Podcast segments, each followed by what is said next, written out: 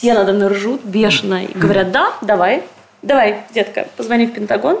Я реально весь день учусь записывать э, телефонные интервью, и вечером э, звоню в Пентагон, беру трубку какой-то сотрудник пресс-службы и говорит, что он не комментирует эту ситуацию. И я говорю, слушайте, представьтесь, как вас зовут? Он говорит, зачем? Я говорю, я же типа не комментирую эту ситуацию. Я говорю, ну вот, отсутствие комментариев с американской стороны для России уже достаточно комментарий. И он реально напрягается, куда-то звонит. И в итоге он соединяет меня со штабом НАТО в Брюсселе. И реально мне дают развернутый комментарий. Мне 16 лет. Я такая прихожу в редакцию, говорю, ребят, вот здесь интервью Пентагона. И они совершенно, ну, там, офигели все, потому что, ну, никому не пришло в голову вообще, что можно позвонить и взять интервью у Пентагона. И я так получила свою первую работу.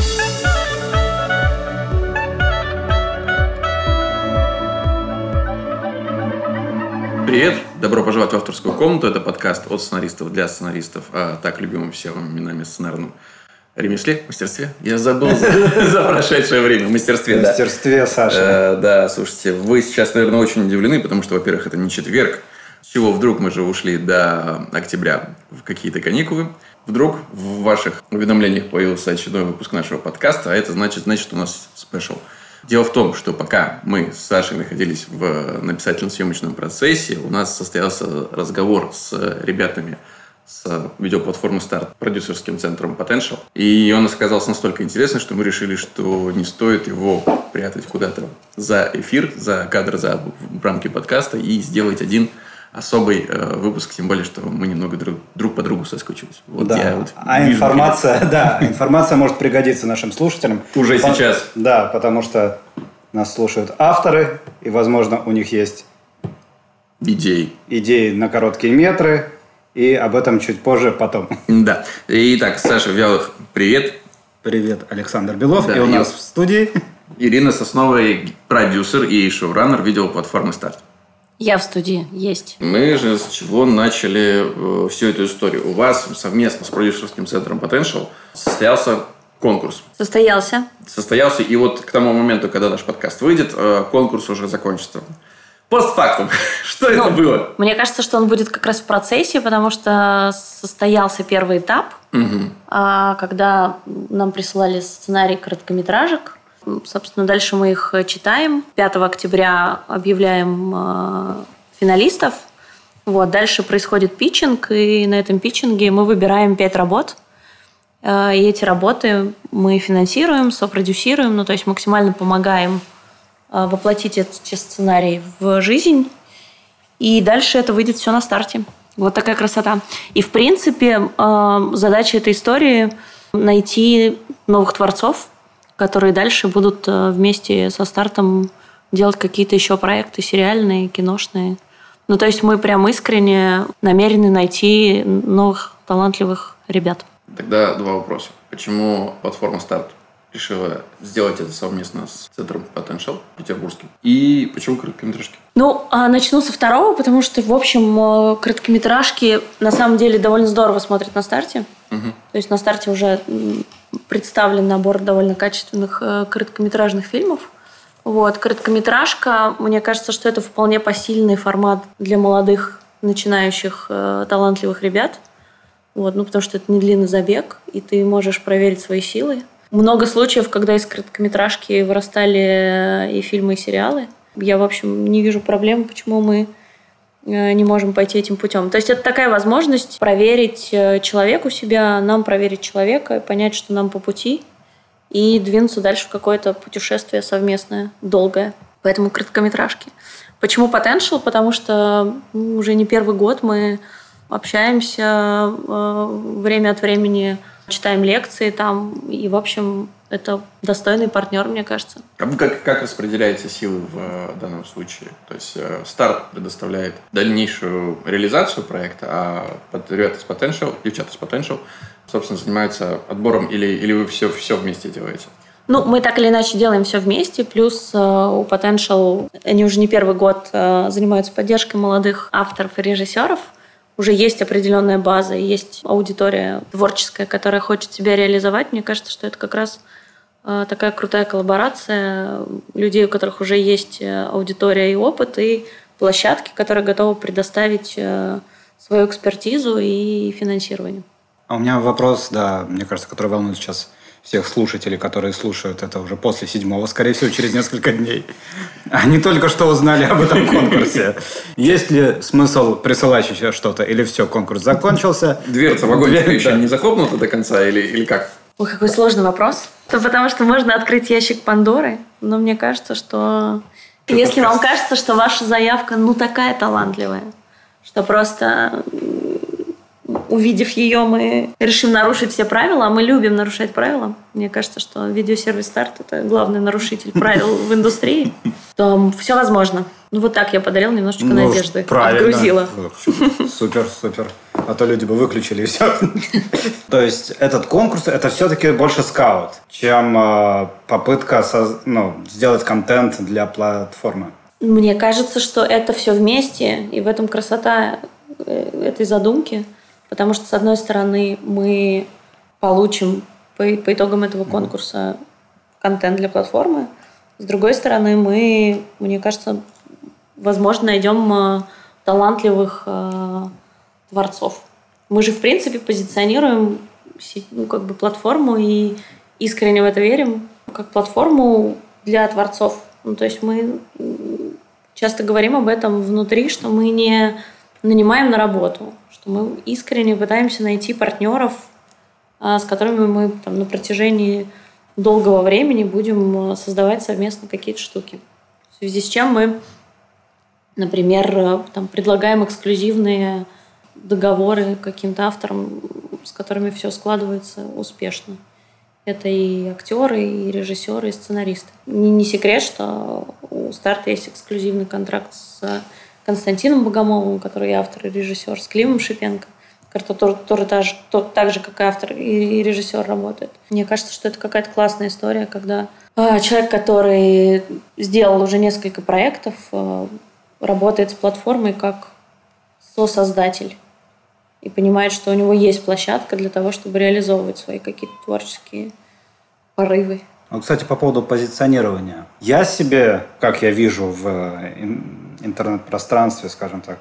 А для меня старт идет, наверное, по пути HBO куда-то в эту сторону. То есть это в основном драмы, часовые э, и упор на, на этот жанр. Так ли это? Или вы себя как-то по-другому позиционируете? Ну, мне кажется, что ты не долистал старт вниз, потому что на старте есть несколько типов контента. Компания Yellow Black and White, которая угу. придумала старт. Уже 12 лет на рынке создает романтические комедии. И, и собственно, этот контент тоже... Ну, даже если мы говорим о комедии, то да. это 250 причин, чтобы жить. Это про девушку, которая больна раком. Это сразу... Ну, это скорее, это скорее драма. 257 причин, чтобы жить. Но там на старте есть э, и по Пирогова, фитнес, грант. Ну, то есть в том числе и этот контент. Что касается эксклюзивных э, проектов, которые запускаются на старте, да, это в основном э, часовые драмы, но, в общем, тоже разно, раз, разнонаправленные, разных жанров. У нас есть нуар, хороший человек, есть ну, такие в сторону комедии упомянутые 257 причин. И что-то такое более драматическое, детективное, как, такое как «Шторм». Ну, ну то да, есть, самое мне кажется, что, мне кажется, что, это что на старте очень, очень, очень разные как раз проекты, поэтому мы как раз... Вы не берете какой-то один конкретный вектор и вот это наш тот же самый формат. Мы любим Нет, это, мне... а все остальное мы делаем. Нет, мы, мы, мы очень смело мы очень смело экспериментируем пробуем разное, изучаем э, паттерны смотрения аудитории, ну то есть... Ну то есть мы спрашиваем, опять же, от э, лица людей, которые будут э, свать, захотят присвоить свои короткометражки, какие-то идеи, то есть любой жанр э, там нет ограничений и так далее. Хотя, с другой нет. стороны, если основной упор идет на платформе, ну, не упор идет, да, но тем не менее мы видим контент, и большая uh-huh. часть контента это все равно не какие-то супер жанровые истории, это все равно общие такие, драматические. В то же время короткометражка драма – это довольно редкий зверь. Как правило, короткометражка – это все равно какая-то очень жанровая конкретная история. Это либо триллер, хоррор э, или комедия. Прям тебе нужен какой-то конкретный твист или одна какая-то конкретная эмоция. Драму ты не успеешь э, заложить все фундаменты для того, чтобы она там, за 10, 15, 20 минут сработала. Ну, Не соглашусь. Мне кажется, что можно. Мне кажется, есть примеры таких короткометражек. Для нас важно, чтобы в контенте был хай-концепт, и чтобы в этом была интертейнинг составляющая. Ну, чтобы, чтобы в этом было развлечение для зрителя, потому что, ну, а зрителя важно развлекать. Зритель хочет э, развлечений. Зрителю не хочется погрузиться в, в драму и депрессию. Особенно сейчас на фоне того, что происходит в мире. Э, совершенно точно мы видим запрос на развлечения. Мне кажется, вообще платформы убивают low-concept ы.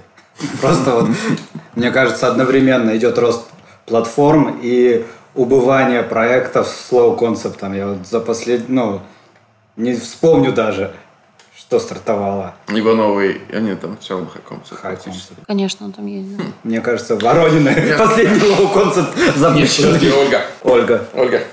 Вопрос такой.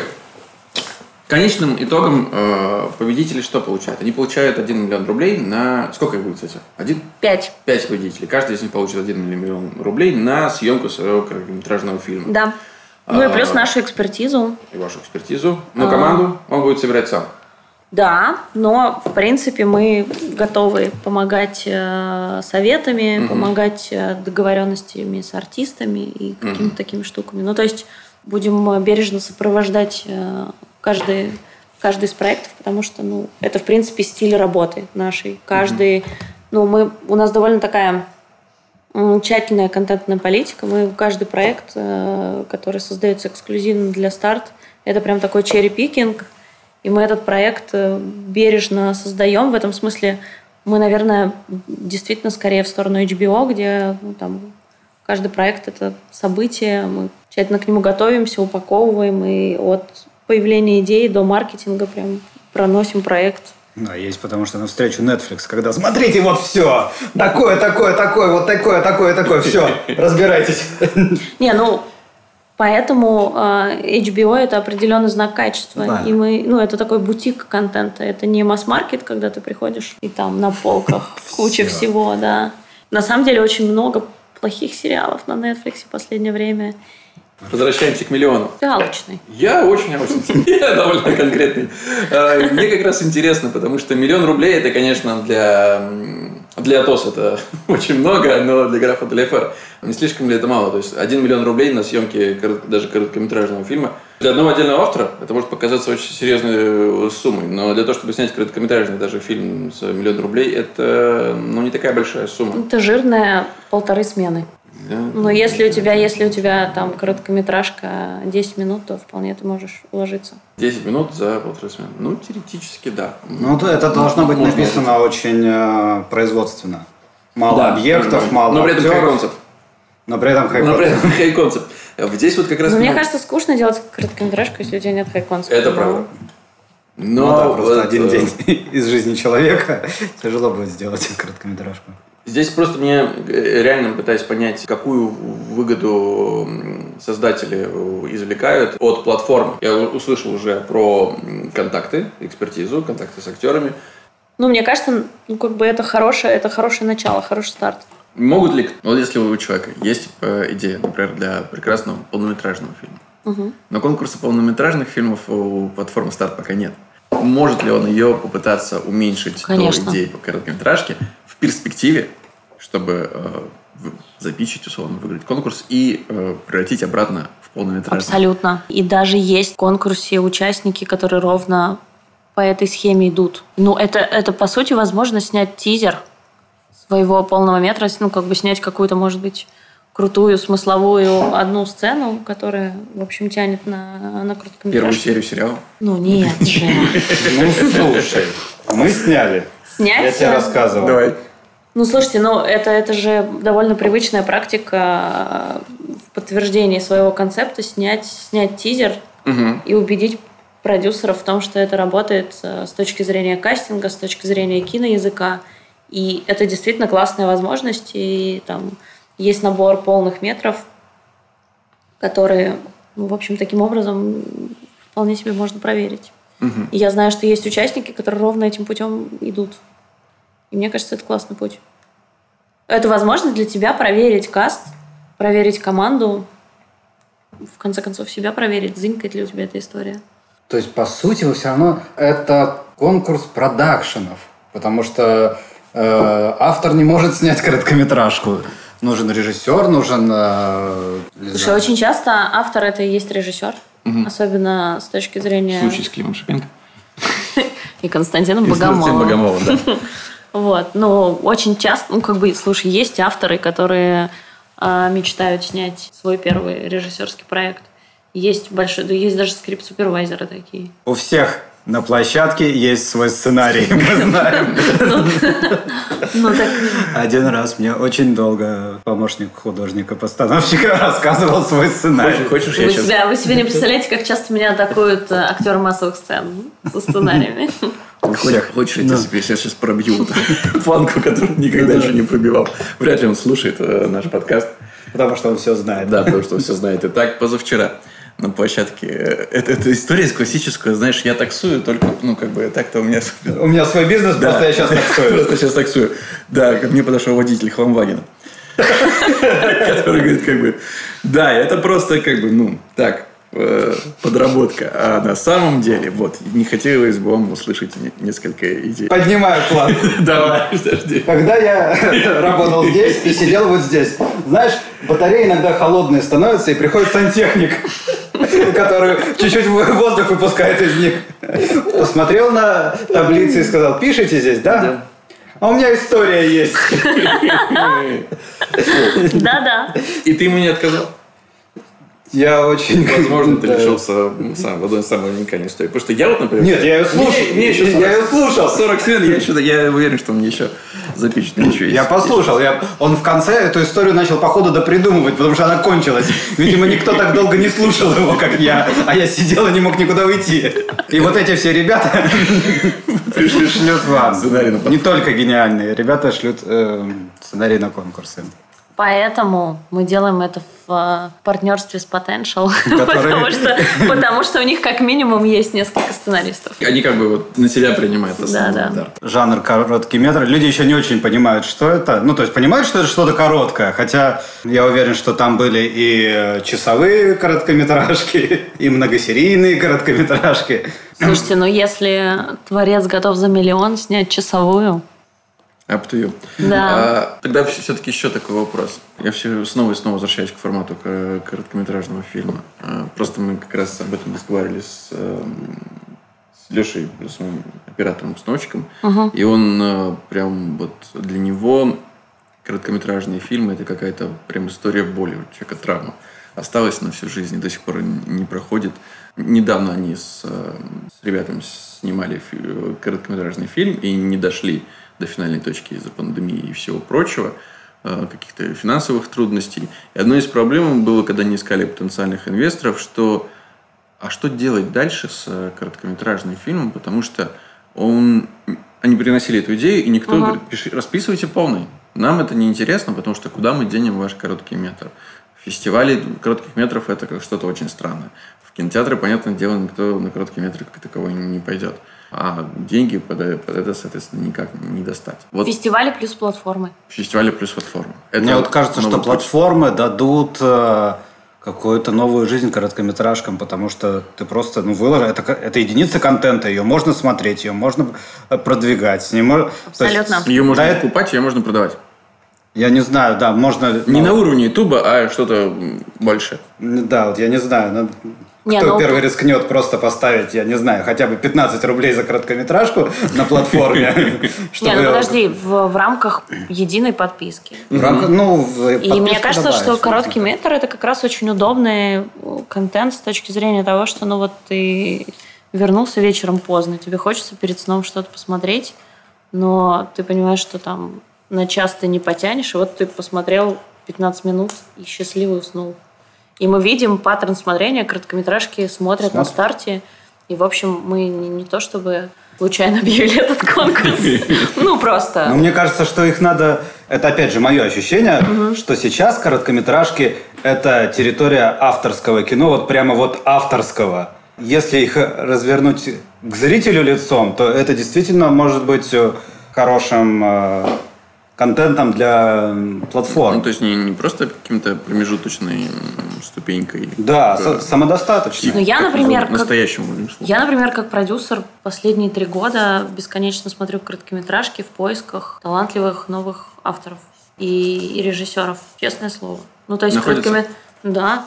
Короткометражка – это, правда, способ проверить э, себя и но ведь не всегда это... Это же разные все равно жанры. Короткий метр, для, на мой взгляд, это очень конкретный твист, либо это очень конкретная одна эмоция, которую ты заставляешь зрителя испытывать. Не всегда человек, который способен написать короткометражку, способен сделать что-то вот на большой дистанции. И очень часто даже э, короткие но метры... Если, но, но вероятность того, что если ты не смог написать короткометражку... Да, тут обратно. Тебе точно не надо давать что-то как минимум. Слушай, ну это... это... Ну не факт, кстати. Я, например, не уверен, что я бы написал хорошую короткометражку, даже если бы сел очень сильно постарался. Ну, Мне как-то тяжелее. Понимаешь, ты бы ее не стал снимать. Если ты написал, снял, и это плохо, а ты всем говоришь, что это хорошо, это первый тревожный звоночек. Согласен. Ну, вот. то есть, если, если с Кратышом не смог, то... Звучит как очень странный эвфемизм, ладно. Звучит, звучит как э, очень рискованный сценарий для онлайн-платформы. Звучит как одна из серий моего сериала про карликов. Самый яркий пример – Руслан Братов, который режиссер короткометражки «Лалай-балалай», которая побеждает на фестивале. Просто склейка, и человек снимает, кстати, для Good Story пилот. Ага. Э, и куча... Короче говоря, короткометражка – это сейчас самая яркая витрина и доступная для режиссеров и чуть меньше для сценаристов, потому что, мне кажется, это все-таки сольное выступление часто. Все. Нет вопросов. Отозвались по этой теме. У нас тут новость же вышла, что мы не можем внутри, мне кажется, не обсудить. Появился официальный представитель Netflix. Да. Вот. Я пока не очень понимаю, что это значит. Э, так как я... Я, я для себя увидел только три разницы, что теперь не единая подписка за там, 11 баксов, а три разных. Но вот раньше была одна, так. Вин, Винда положишь, 800 рублей. Да. А теперь есть типа базовая, будет э, какая-то средняя, будет премиумная. Так и были раньше три разных подписки. Да? да. Значит, нет разницы вообще. Вообще никакой. Как человек из индустрии, скажи нам, есть какая-то разница? Что это значит вообще для российского зрителя? Я радуюсь за коллег. Все, что я могу сказать. Станет ли контент доступнее? Станет ли его больше, меньше? Старт собирается с кем-то. Дисней, по-моему, ни с кем не заключился пока. Есть еще... Слушайте, но... А, да, я, я буду в любом случае смотреть э, Boys. Ну, на старт существует история, связанная с тем, что мы подписали партнерское соглашение с э, Channel 4 Walter Presents. Довольно уникальная британская VOD-площадка, есть такой человек, Уолтер Юзефала, ну, такой, это абсолютно легенда британского ТВ. Он отвечает за весь международный контент э, Channel 4. И вот он э, смотрит огромное количество проектов по всему миру, там, по всей Европе, Азии и прочим. И выбирает один проект, э, который показывает на этой площадке. Собственно, вот эти отобранные этим человеком проекты доступны на старт. Это, это такая нормальная совершенно история, что площадки пытаются партнериться с, э, с большими другими площадками. И, в общем, это довольно там какая-то ожидаемая, предсказуемая история, что Netflix тоже нашел партнера. Я только желаю удачи коллегам, потому что есть разные запросы аудитории. Мы видим, что э, аудитория в России очень хочет смотреть российский контент. И, в общем, наша основная задача – это создавать эксклюзивный контент э, для нашей аудитории русский. И, в общем, мне кажется, что мы с этой задачей успешно справляемся. Как вы формируете запрос на идеи и сценарий вообще? Смотри, как бы путь в лайнап старта, я, мне кажется, что есть три дорожки. Первая история, э, собственно, внутри старта есть э, там, креативная команда, я один из участников этой креативной команды. И вот нам в голову приходит миллион идей, мы их обсуждаем между собой, и самые удачные идеи решаем реализовать. Ну, то есть это так случилось с содержанками, это проект, который мы придумали внутри, там, с хорошим человеком.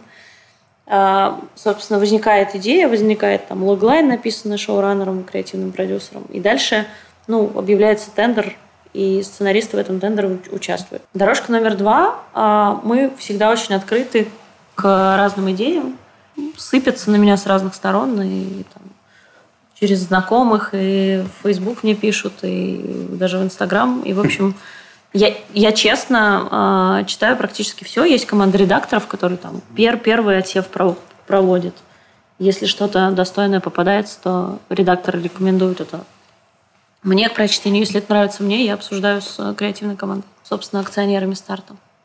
И третий путь. Э, есть э, режиссеры и сценаристы, с которыми уже есть позитивный опыт работы. Угу.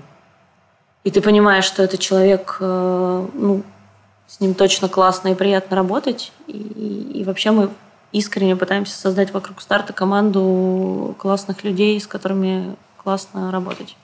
И вот эти люди приносят проекты, и, в общем, ты, конечно, по-особенному к этим проектам относишься, потому что если ты понимаешь, что там это режиссер, который сделал тебе уже один хит, хочет реализовать э, еще один проект, и у тебя есть к нему доверие, то, конечно, этот проект будет скажем так, на, ос, ос, на особом рассмотрении. Вот. Ну, потому что это проект с командой. Угу. Вот такие три, три пути.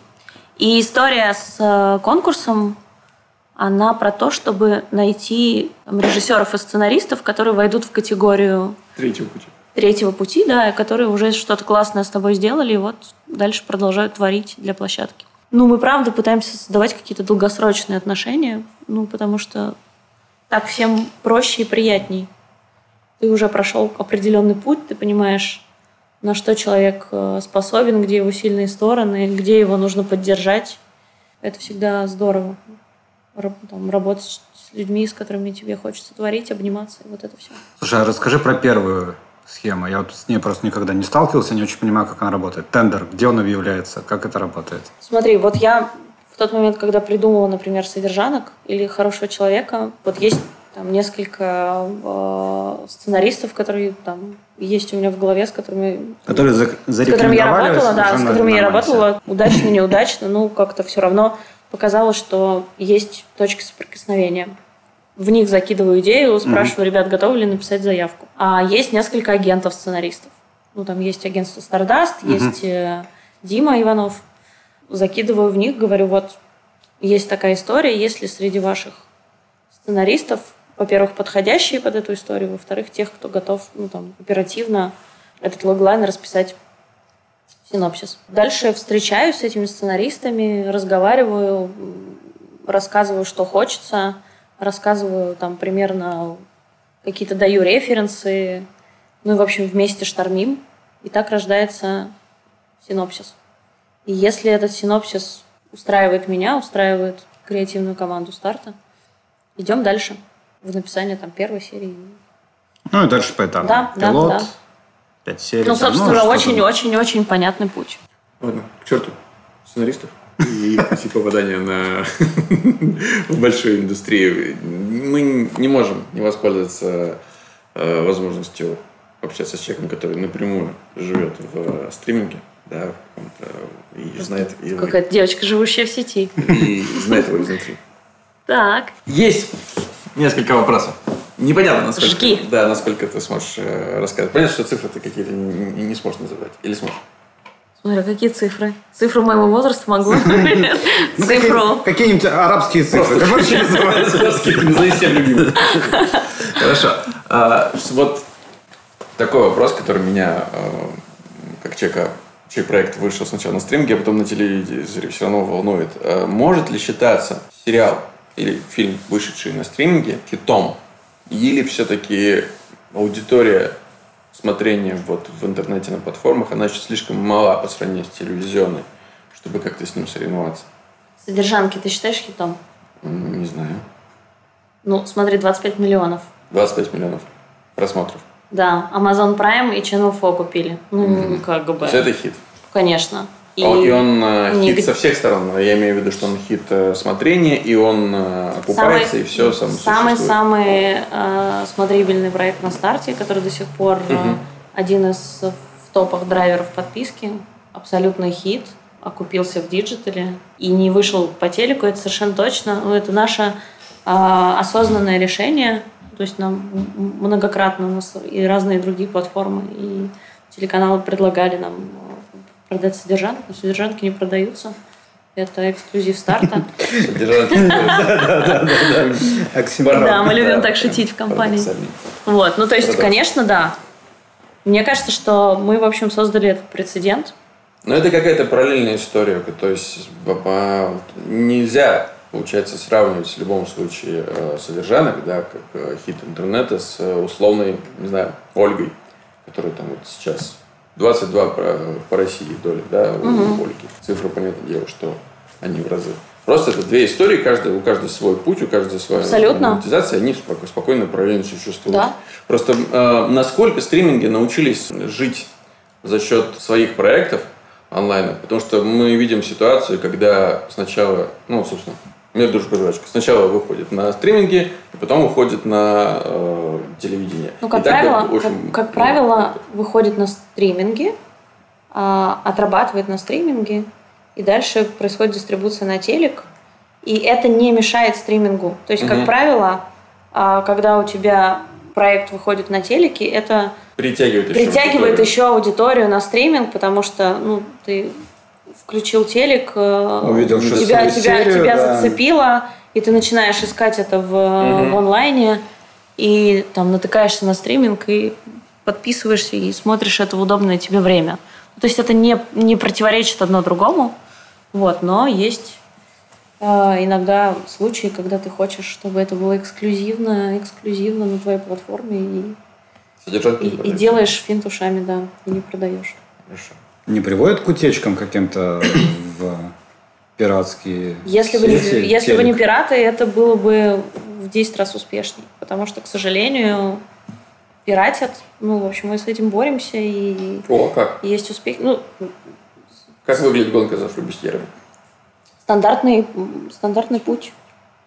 А, ты подаешь э, в Роскомнадзор, Роскомнадзор выпускает э, постановление, что пиратский контент глушить. Есть э, службы, которые отслеживают появление этого контента и мочат пиратов, но просто там проходит, проходит день, пока этот сайт закрывается, угу. и в общем, открывается, новый. открывается новый. Ну, то есть это, это все путь. И там в Европе это победили. Вот, большими штрафами и судебными сроками. У нас а процесс... чего, нам, чего нам не хватает для окончания победы на пиратстве? Законодательство не, не до конца. Ну, скорее исполнение. Мы закрываем Телеграм. Но, Но в, России же, в России же Телеграм не существовало целый год, и поэтому, в общем, никакого пиратства в Телеграме не было, потому что Телеграма не существовало. Ну и действительно, группы в Телеграме это прям беда. большая беда, да. Да, я отстал. Я тоже в Телеграме. Я...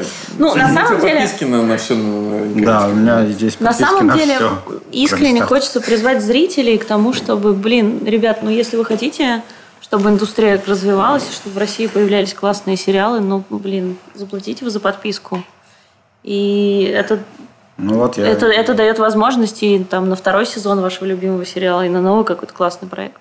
Но мне кажется, что постепенно формируется эта привычка платить за контент, и ну, аудитория растет с каждым годом. Угу. Да, я тоже...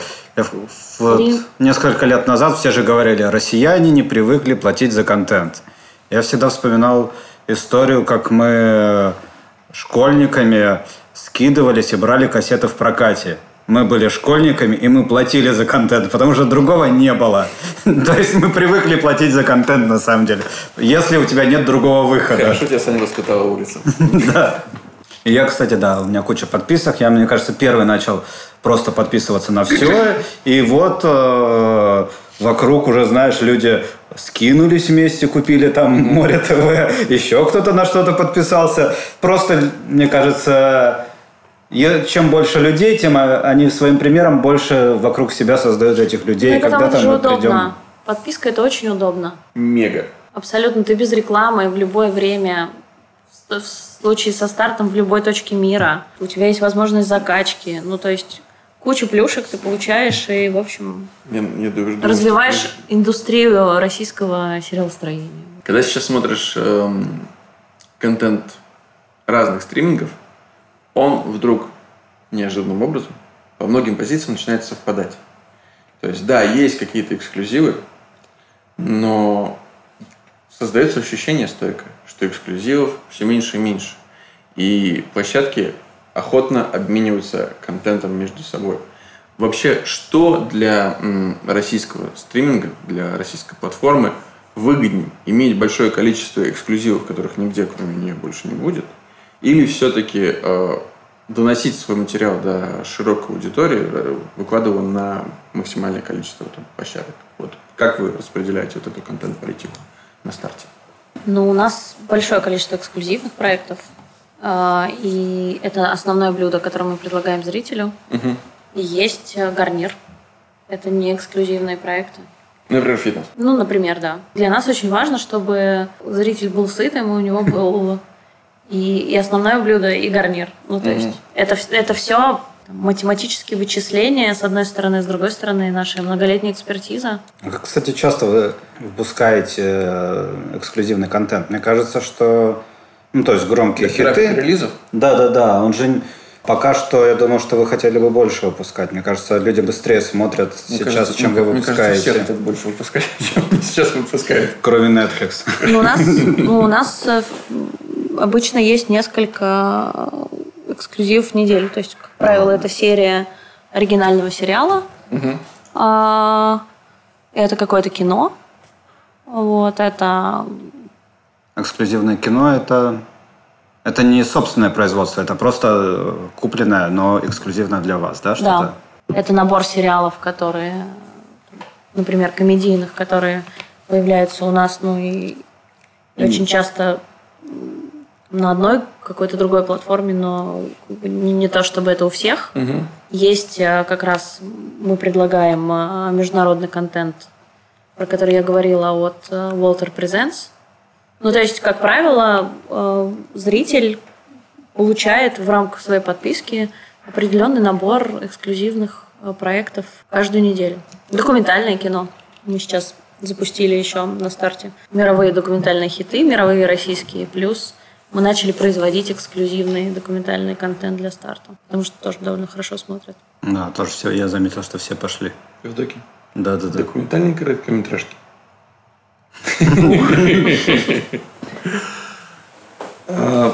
Кстати, а как смотрят и смотрят ли просто, опять же, к той новости, что сейчас все перепостили, что спутник попал в топ iTunes. Смотрят ли вообще за рубежом старт? Как хорошо смотрят? Как продались содержанки? Что дальше с ними? За рубежом смотрят старт. Мы с удовольствием... Ну, это одна из наших э, миссий, которая, воз... ну, которая возникла, когда мы только э, придумывали старт что есть большое количество русских, э, которые уехали за рубеж, и у них есть ностальгия по русскоязычному контенту, им хочется там детям что-то русскоязычное э, показывать, и для них нету платформы, которая бы международно этот русскоязычный контент показывала. Основная наша аудитория, она в России, но есть там определенный процент, который я не могу назвать, потому что это внутренняя информация. Э, Те самые цифры те самые цифры, которые я не могу назвать. Вот мы до них добрались. Вот. Эта аудитория есть, она, в общем, охотно смотрит старт. Я могу только сказать, что это страны СНГ, это Германия, Израиль, это топ. Угу. Вот, в Америке нас хорошо очень смотрят. А что касается содержанок, э, они проданы на Amazon Prime и э, британский Channel 4. А вы э, следите за количеством, у вас э, партнерские отношения с этими каналами? Они вам сообщают количество просмотров? за этими цифрами? Вы следите? Безусловно. И... Не рассказывайте, мы их не будем. Мы не можем, мы не, мы не можем по условиям партнерского соглашения это Все делать. Ну, то есть. Ну, конечно. Ну, а я, например, поскольку слежу, мне очень забавно смотреть, как, э, как сделан оригинальный перевод. Угу. Например, содержанки на немецком. Это очень круто. Очень круто. Очень круто. Они, ну, прям, они как будто для этого прям реально для каждой, для каждой страны, там, немецкий, французский, испанский, заморочились, подобрали очень похожие голоса. Mm-hmm. И, но на немецком это просто beautiful. И у них, например, у содержанок оценка выше в Германии, чем у Мистера Робота, который, в общем, на мой взгляд, гениальный сериал. Один из моих любимых, самых любимых, и, в общем, это, конечно, приятно. И мне кажется, что все вопросы дальнейшие, которые у меня остались, они, знаешь, такие, все будут попадать в эту категорию. Какую? Нельзя не, не связано. Ну, давай попробуем. Старт любит экспериментировать и рисковать, как мы знаем. Смотрите на меня. Я же ходячий эксперимент. Не, ну честно, слушай, я сериалами всего три года занимаюсь. А до этого вообще другим. Журналистикой. Десять лет журналистиком, журналистикой, потом э, я была маркетологом. И в какой-то момент так меня придавило. И я подумала, блин, ну надо же вот заниматься тем, что, что больше всего тебе нравится, что тебе дзынькает. И в тот момент э, прям русские сериалы было смотреть вообще не модно, это был прям стыд какой-то. А, а зарубежные сериалы я просто поглощала ночами и прям, прям сезонами. И, мне, и я тогда сформулировала, мне прям захотелось очень что-то поменять и делать сериалы в России, но чтобы они были какими-то ну, каким-то на слуху, чтобы их было приятно обсуждать и вообще что-то поменять. Так сложилось, что буквально там сформировался этот запрос, и через неделю мы поговорили с Эдуардом Лояном, у которого уже была идея старта, и договорились о том, что пойдем вместе, и что он даст мне возможность э, спродюсировать что-то, и, в общем, и, и так все и завертелось. Это же, ну, правда... То есть я живу сейчас в абсолютно сбывшейся мечте. Сериальчики. Сериальчик. Вот и 26 миллионов, 25-26? А, 25. 25 миллионов. Ну, уже 26. Я думаю. Пока, пока мы здесь сидим, 27. 27. И, допустим, фитнес. Сопоставимые цифры? Или фитнес отстает, несмотря на то, что он... э, Просто я с точки зрения автора сейчас, не площадки и монетизации Куда с тебе точки податься, зрения чтобы а- автора. Я хочу, можно нет, я хочу, людей? чтобы мою, да, вот я, я же создаю историю, я хочу этой историей поделиться, наверное, как с можно большим количеством людей, если я ну, подразумеваю, что я зрительский какой-то автор. Мне что хочется больше, чтобы меня мой проект был эксклюзивным или чтобы мой проект был э, общедоступным? Вот. Я И- не и- знаю, что конкретно тебе хочется больше. я имею в виду, нет, я условно Ну, говоря, смотри. фитнес, фитнес, э, соотносится, догоняет, или он просто отстает даже несмотря на то, что содержанки эксклюзив? Ты имеешь в виду фитнес? По количеству просмотров. Или вы не получаете цифры с других площадок? Конечно, получаем. Сейчас просто условно. фитнес. Же, смотри, фитнес же еще и по, По телеку телевизору шоу? Да. шел. Ну, там доля 0,2 была. Ну подожди, он же, ну, Злой ты человек. Ну, подожди, нет, это когда он шел на Супере. Ага. А потом он же прошел еще на ТНТ, кажется. так и Может есть. быть. И То на есть- супере ты как-то недооцениваешь долю. Не, Я смотрел, Ей-богу. смотрел. Вот. Мне сложно оперировать какими-то абсолютными цифрами, честно говоря. Вот, ну, там понятно, что телевизионное смотрение добавляет большой объем аудитории. Ну, я думаю, что там э, чисто стриминг, хитовый проект и, и, и там хорошо идущий проект стриминг плюс телек, это примерно, ну, там, равноценная аудитория. Ну, мне кажется, да. Смотри, вот э, Чики 6 миллионов. Они же гордятся просто. Ну, не хорошие 8. цифры. То есть для телека За тот, 8 за тот срок это хорошие цифры. миллионов это немного. Смотря для какого телеканала. Нет вопросов вообще. На телек всегда выйти лучше, чем на Не- стриминг. чем не выйти. Э, с Слушай, точки зрения э, Ну, вопрос- популярности, да, но воп- Вопрос, вопрос, как ты выйдешь. Ну, то есть на стриминг ты можешь создать многофигурную историю с большим количеством персонажей. У тебя будут персонажи не черно-белые, а, там, Черно-черные. а сложные. Там, у тебя есть возможность, э, чтобы эти персонажи говорили нормальным русским языком. У тебя есть возможность, чтобы там эти персонажи, когда надо, покурили в кадре. Вот. У тебя есть возможность э, ну, какой-то вообще многофигурной, сложной истории, потому что надо разделять аудиторию телевизионную и аудиторию стриминга, потому что стриминговая аудитория – это самая осознанная аудитория, которая у тебя вообще может быть, потому что А это аудитория, которая выбирает контент и платит за него деньги. И смотрит его очень внимательно, как правило, там, не, не спиной, э, нарезая морковь, понимаешь? А аудитория телевизионная – это тоже классная аудитория, но, но там очень много все-таки фонового смотрения. И как бы Не иллюзорна ли это свобода площадок? Можно курить, окей, можно ругаться. Но все равно есть какие-то темы, которые довольно консервативным обществом и даже на законодательном уровне заблочены. И обращаться к ним даже платформы пока не обращаются, по крайней мере, незаметно. Но мы опираемся на какие-то свои ценности, и там а, понятно, что мы не хотим видеть на платформе какой-то контент, который противоречит нашим ценностям. А у вас есть какая-то вот э, у площадки старт э, сформулированная э, вектор ценностей? Ну, нам не хочется, скажем так, говорить про политику. Угу. Вот, нам э, хочется быть гуманистами. Не хочется э, делать контент, в котором там насилие будет оправданный. Вот. Если сейчас на платформу старт придет человек, автор, Да. с э, новым российским карточным домиком, вы скажете, нет, мы не любим политику. Ну, нам хочется держаться в стороне от политики. Окей. Ну, то есть это такая абсолютно осознанная история. Это российский Люцифер. В смысле автор? Да-да-да, просто сценарист Люцифер. Если это просто оригинальное имя. Morning Star. Ты про мистическую составляющую. Где с ним ругались из-за оправдания Люцифера, соответственно. Он там положительный персонаж, который, в принципе, пытается осознать себя, помогает людям Вот это поворот. и так далее. Слушай, весь вопрос как бы, месседжей, про, про что эта история. Там дьявол становится хорошим. Но дьявол, но хорошим. Что плохого, что делать? А что плохого, что делать? Он же становится хорошим. Мне стало интересно посмотреть. Мы оправдываем дьявола. Хорошо. Мне кажется, ты сейчас подменяешь понятие. Не, я просто это реальный проект на Netflix, и реально был скандал. То есть я просто иду по реальным событиям. Следующий же был... Ты пытаешься старт затащить в скандал, да? Мне интересно, где...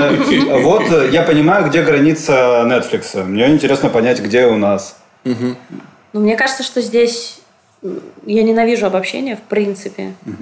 И, ну, как бы, правда, не хочется к ним скатываться. Но. Это твой мультик сейчас. Ну, то есть, мне кажется, каждый проект всегда рассматривается индивидуально, взвешивается. Какие смыслы за ним э, стоят. Ну, как бы не хочется множить зло. Хочется, ну, как бы, про что-то такое более... Мне вот сейчас даже интересно посмотреть стало про хорошего человека. То есть, Слушай, как, как удалось в этой истории э, уйти от насилия, э, прийти к гуманизму. Ну, смотри, во-первых, это вообще проект про, про насилие бытовое, которое воспринимается как совершенная норма. Там очень много такого именно бытового, обыденного насилия. Для меня это проект с совершенно понятным э, каким-то социальным месседжем и посылом. Я же встречалась с Попковым. И Чувак абсолютно искренне считает, что он хороший человек. У него есть абсолютно какая-то такая как бы оправдательная база под тем, что он делал. У нас с ним даже состоялся такой очень странный разговор. Мы платили ему денег за встречу. Да, ну иначе он не соглашался на встречу. И после того, как мы с ним закончили наш разговор, а, он попросил, разговор мы снимали на камеру, он попросил тет-а-тет а, зайти там, пока он ждал, пока его этапируют в СИЗО. Я к нему зашла, он говорит, слушайте, я знаю, что вы заплатили деньги, вот я вам хочу объясниться. Я там не для себя эти деньги попросил, я там дочке их отправляю. Поймите, я не алчный, я хороший человек. Эта история на самом деле про то, что как бы у человека изначально нету э, какого-то стремления быть э, монстром. Это всегда, ну, как бы, всегда события его приводят к этому, какая-то мотивация. Плюс это глобально для меня история про патриархальное общество, в котором, э, собственно, мы все живем, потому что э, он искренне, как мужчина, считал, что он имеет право решать про этих женщин. Он же не всех убивал. Они садились к нему в машину, он начинал с ними разговор. И как, как он сам говорит, если у нее не было никакой цели, если она не ехала там мужу, к ребенку или к матери, если она а, моталась по этой жизни, если там она соглашалась, а, там, если она как-то с ним флиртовала, или она соглашалась с ним там выпить или, или там прокатиться, то он решал, что это какая-то ну, неправильная женщина, она плохая мать э, своим детям, она плохая жена, и жить она не должна, он может ее убить. И эта история, на самом деле, если глубоко в нее копнуть, она про то, как устроено общество, про то, что, в принципе, ну, как бы у нас патриархальное общество, и это связано с огромным количеством факторов, почему оно такое. И это патриархальное общество, и это какая-то такая атмосфера а, насилия породила, по большому счету, идеологию этого маньяка. Она утрированная, она такая довольно жесткое. Но по большому счету, если бы в обществе такое отношение к, жен- к женщине не считалось бы нормой, он бы не считал для себя возможным бы. быть судьей. Плюс он был ментом, и а, там его 10 лет никто не ловил, потому что ну, пропадают какие-то там бабы падшие, ну, мало ли. Эта история, она гораздо глубже, она не про маньяка, она про, про насилие, про отношение к женщинам, которое вот существует в таком виде в России. И я считаю, что это очень важный проект э, в стране, в которой э, домашнее насилие ну, как бы никак не регламентируется законом, нету закона и, и патриархальное отношение к женщинам. Этот проект очень нужен, потому что он через интересную, закрученную историю маньяка рассказывает про ситуацию в стране. Пожалуйста. А он там главный герой? Там два главных героя. Собственно, сам маньяк, которого играет Никита Ефремов. Мы с первой серии понимаем, что он маньяк. И это хай-концепт. И, собственно, следователь из Москвы, Юлия Снегирь, которая приезжает расследовать это дело, и в напарнике получает, собственно, маньяка. Обычно, когда рассказывается история про маньяка, и он в центре, то обычно он оправдывается. То есть, если мы возьмем Декстера, если мы возьмем... Ну, Мал- это Да, я- специфика смотрения, что ты главному герою все равно каким-то образом. Не оправдаем Слушай, ли мы Ну, мы, его? мы не показываем его монстром. Мы, собственно, показываем его какие-то мотивации. Мы показываем его детскую травму, которая легла в основу его болезни. Потому что, когда мы с ним встречались, и встречались со следователем, который много времени с ним провел, мы докопались до детской травмы. Что, собственно, случилось с маленьким мальчиком, у которого вот так вот образ женщины сформировался. И и мы как бы эту реальную историю его детской травмы и среду, в которой он Ну, то есть рос. это история, да, о том, что это общество рождает. В принципе, общество действительно очень сильно на нас влияет, потому что мы стадные животные. И если что-то в обществе считается нормой, мы тоже начинаем воспринимать это как норму. Так работают зеркальные нейроны мозга, так работает ну, вообще наш социальный паттерн, потому что нам очень важно быть частью общества. И если там, ты отвергаешь какую-то норму, которая норма в обществе, то у тебя есть страх того, что тебя это общество отвергнет. Поэтому мы, как стадные животные, идем за обществом. И вот ну, как бы моя задача и там через документальные какие-то проекты, мы на эту тему сделали документальный Да, цикл, и через э, художественные проекты э, показать, что это не норма. Захватит вам отдельное спасибо. Спасибо. Это очень крутая штука. Вот прям очень крутая штука. Она родилась э, после того, как идея про то, что нужно сделать цикл э, про отношение к женщинам, она родилась после, собственно, разговора с маньяком. Мы там вынашивали эту идею. Как раз, если ты видел, мы сначала запустили «Хватит», Да. э, разжевали эту проблему. Это такая ну, как бы Википедия по отношению к женщинам в России. И дальше вышел хороший человек, который, в общем, эту тему тоже выпукло демонстрирует. Я знаю, что я возьму из этого заголовок. Платформа «Старт» финансирует маньяков. Как, как ты к этому пришел? Заключение, скажи, пожалуйста.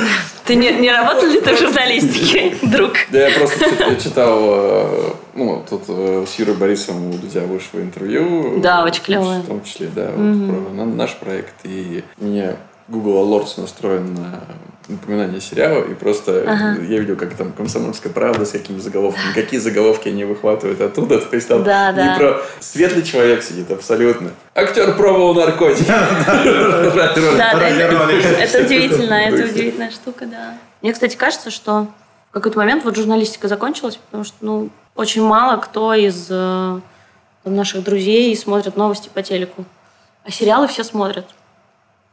Правда, сейчас Они абсолютно более бум. правдивые, Мне там кажется, говорят бум, больше. бум смотрения русских сериалов. И вот я мечтала, когда приехала в Москву, что я буду заниматься журналистикой, и будет в моей работе какая-то социальная функция.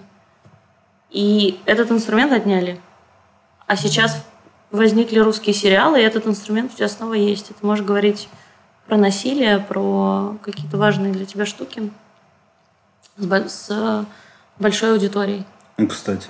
Мне кажется, прям... Все, все туда ушли. Реально, извиняюсь, что сейчас чуть-чуть себя похвалю. Давай.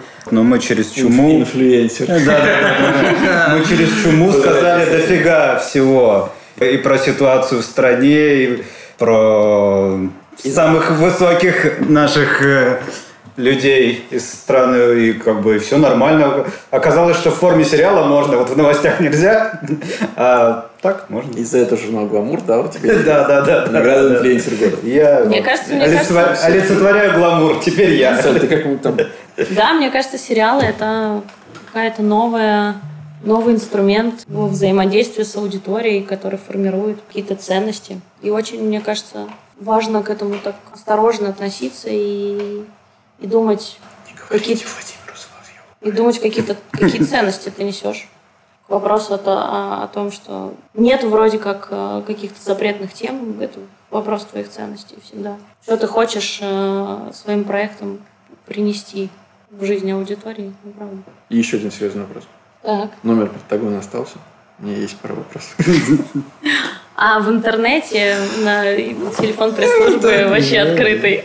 Я так не умею, как 16-летняя Ирина. Спасибо тебе большое за то, что пришла к нам. За то, что рассказала про конкурс, про старт. Столько Я так люблю старт. Готова по, по выходным бесконечно про него рассказывать. Ну, значит, у нас есть э, следующий выпуск. Ребят, это спешл. Да, это не значит, что мы снова ворвались в привычку наших выпусков еженедельных. Вот-вот еще чуть-чуть мы тут допишем, чуть-чуть доснимем, задышим чуть-чуть полегче и вернемся. Да, все. А пока, пока. Пока. Как-то стрёмно, я пока сказала.